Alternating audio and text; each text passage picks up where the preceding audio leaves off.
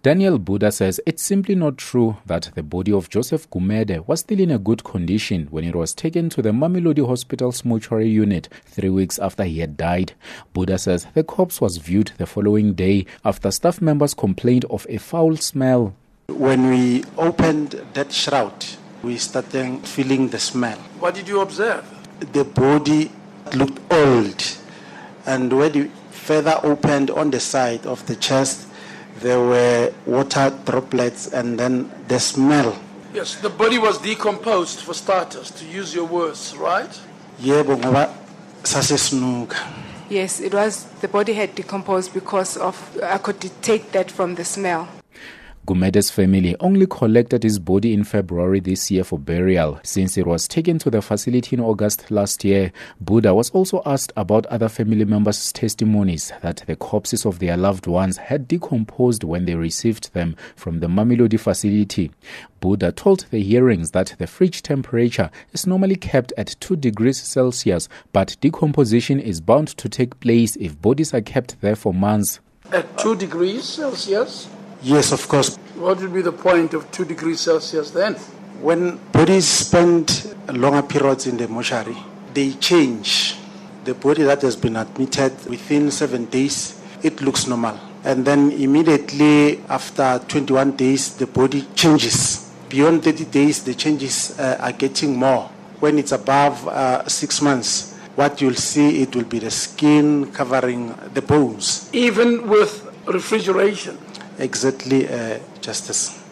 Meanwhile, an expert actuary projects that government would have paid up to 322 million rand for the 143 mentally ill patients who died after being moved to ill-equipped NGOs had they remained at Life Esidimeni facilities for the rest of their lives.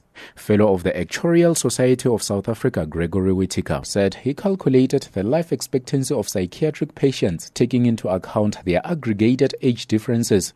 His evidence sought to assist in determining compensation for the families of the victims in relation to their claims against the state.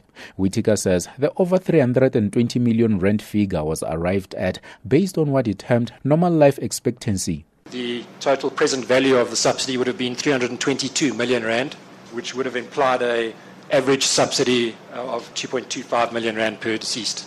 If you apply a loading of 120%, so in other words, the average life expectancy is another 14 years then the total present value of the subsidy would have been uh, roughly 224 million rand. And then at a loading of 220%, in other words, a future life expectancy of another 11,1 years for that group, the total present value would have been approximately 182 million rand. The state challenged his report, saying it should be dismissed as irrelevant, arguing that it ignored other important factors. Whittaker did concede to state lawyer Tebogo Hotamo that he compiled the report without the clinical records of the patients. Do you know for how long were they supposed to have been at Life Esidimeni?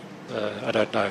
Were you informed of the fact that some of those patients will ordinarily be discharged from the facility if there has been improvement in their condition?